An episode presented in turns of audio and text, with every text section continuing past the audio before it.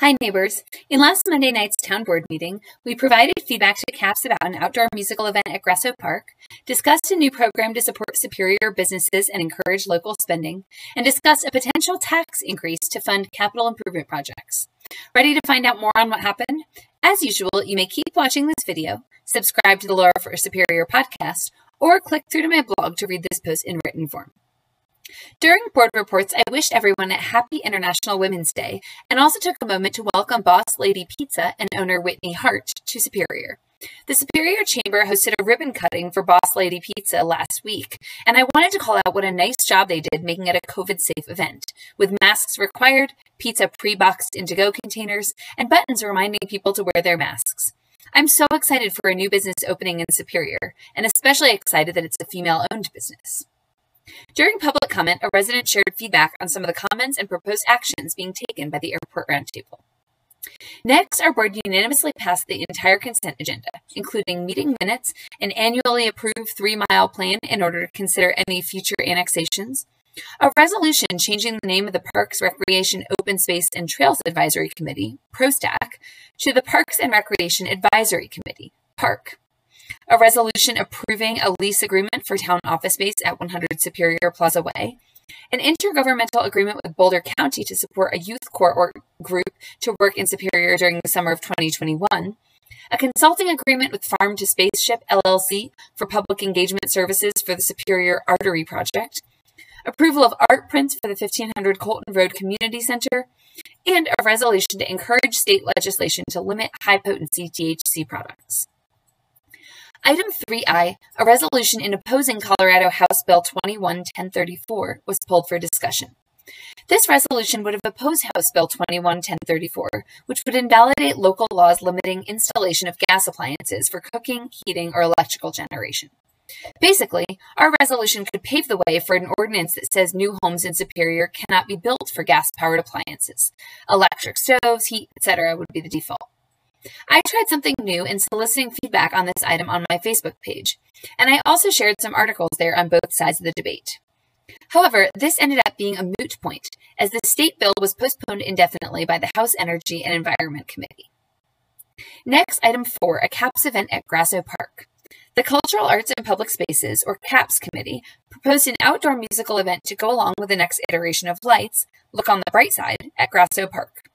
The light show color palette would include yellow, white, and rainbow shades, and the musical theme would include upbeat, relaxing, tropical inspired music, like Somewhere Over the Rainbow by Israel Kamakawiwo'ole. This event would be held in the evening and would, and would include an interactive musical light show with a live DJ. The Superior Chamber of Commerce also happily agreed to partner with the event. CAPS worked hard to figure out how to host the event while staying within the COVID 19 dial framework for Boulder County and propose hosting it either the week before or after BVSD's spring break from March 22 to 26. A ticketing system would be used to allow up to 12 people at a time to watch the event in a socially distanced way, with face coverings required at all times. The flow from the waiting area to the event would be in one direction, with temporary fencing set up to guide participants. Last year, I was one of the first to say we need to limit in person gatherings. However, we've since learned so much about COVID 19 and how it is spread. I don't by any means think that being outside is a panacea. Anyone who sees me running around the neighborhood can verify that I always have a mask at the ready to pull it up if I'm going to come within even 10 feet of another person. However, I think CAPS has done a fantastic job planning this small event to limit risk, and I also think this event can serve as a proving ground for, for potential future distance but in-person events we may want to have later this year. The board was generally supportive of this event as long as safety measures are in play. Next, item five, a business support program. Mayor Pro Tem Mark Lacis proposed a new program to support our local businesses and encourage local spending. As part of this program, a resident would need to spend a minimum of $20 each before tax and tip at five superior businesses over a month period. The resident would then need to submit receipts to the town for review and then would receive a gift card to a local business as a reward. The proposal was for the gift card to be $25 with a max of 1,000 redemptions. Therefore, the overall cost would be capped at $25,000, which would be funded from the town reserves, as this would likely not qualify for federal CARES reimbursement. To provide context to that maximum amount for redemption, For the Superior Cash program, which didn't have the burden of individuals needing to submit receipts, there were approximately 1,800 Superior households participating. As far as the impact, this would mean the town would give $25,000 in gift cards to local businesses, and residents would drive a hopefully incremental $100,000 in spend at local businesses. That's a big boost to our local economy. When we gave out Superior Cash, one of the criticisms of the program was that many residents frequented the same businesses. This program would spread those dollars out across the community. There was a concern raised for households that may not have $100 extra to spend in a month. I suggested that instead of requiring a minimum spend of $20 per business, we get rid of the minimum, but the reward would be a gift certificate in the amount of the smallest receipt with a cap on the reward. We also discussed potentially using the Goose Chase app, like we did for the Superior Together Scavenger Hunt Challenge, so that residents would be encouraged to visit the businesses, but would not necessarily have to have to spend money. There were also some concerns raised about the administration of town staff needing to validate receipts to issue gift cards. I suggested that we set up two pieces to this initiative. First, another Superior Together challenge, but this scavenger hunt focused on driving visits to businesses in the community. Anyone who completes the new challenge would get a gift card. To be clear, challenge participants would just need to visit the businesses. They would not need to necessarily spend any money. And second, I'd like to see a program aimed at driving spend, which would be similar in design to the annual Safeway Monopoly program. Each Superior business would get a unique stamp or sticker to give to residents spending at least $20, and residents could either print off or pick up cards at Town Hall to collect the stamps.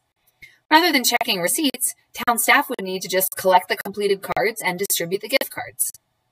I recognize that there are residents in Superior without extra money to spend, and I want to be sensitive to including them. However, it was important to me that we include a piece of the program aimed at driving resident spending in Superior in order to get that multiplier effect, where $25,000 in town spend translates to $125,000 spent at local businesses. To me, having two pieces of the program allows anyone to participate in some way while also driving true economic impact. The rest of the board was generally supportive of this tweak to the program, and our town manager will move this forward. Finally, we discussed whether the board wanted to ask voters for a tax increase to fund specific capital improvement projects to accelerate their completion. The town has typically funded capital projects on an annual basis with available funds for the year. However, there are always more capital projects for any given year than funding available, resulting in some projects either being delayed or not happening. Since there is a 0.16% sales tax in the Superior McCaslin Interchange District that will sunset at the end of 2022, one option would be asking the voters to repurpose this tax, this tax, tax for annual general CIP projects or for specific, specific capital projects, leaving the sales and use tax rate at 8.445%, something I supported. The other option would be asking voters to increase the sales and use tax to 8.80%.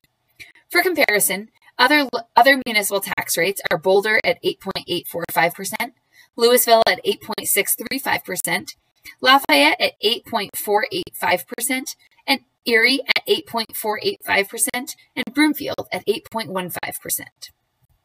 Option 1 would generate $6.7 million for capital projects, and Option 2 would generate $22 million for capital projects, both of which would come through debt issuance and repayment.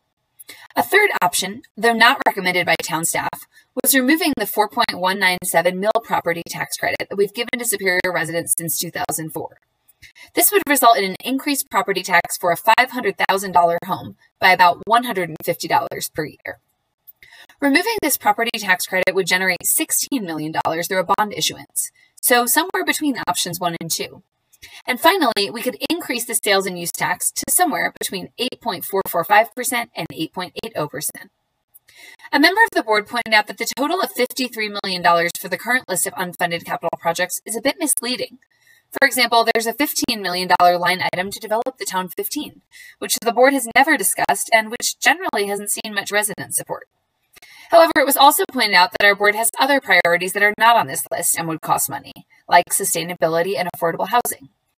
And speaking of funding needs, Public Works Director Alex Ariniello emphasized that to maintain the roads in their current condition, we need about $2.4 million a year, whereas we currently have only about $1 million a year allocated. So this alone has a big shortage. I want us to reevaluate the list of unfunded projects one by one before we decide to raise either sales or property taxes. I don't want us to raise taxes just for the sake of having a higher budget. I want us to do it only if there is a need to do so. That said, I think that road maintenance is absolutely worthy of a tax raise if we can't otherwise find it in our current budget. My preferred option would be to repurpose the current 0.16% sales tax for capital projects, excluding road maintenance, to fund these additional projects without raising our sales tax rate above those of neighboring communities. My assumption is that when we evaluate the list of unfunded projects, there would be some that would require the use of this continued sales tax, but we'll see.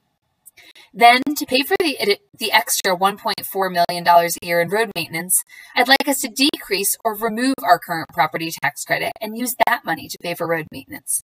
Given that the majority of our roads are through residential neighborhoods, I think it makes sense for road maintenance to be funded through property taxes rather than sales taxes. Town staff is going to prepare additional information and some new options for our work session on Monday, April 5th, where we will continue the discussion. Thank you so much for taking the time to listen to this recap. I hope it's helpful. Our board is always open to hearing your comments, questions, and concerns. You may always email your feedback to townboard at superiorcolorado.gov or to me specifically at laura s at superiorcolorado.gov.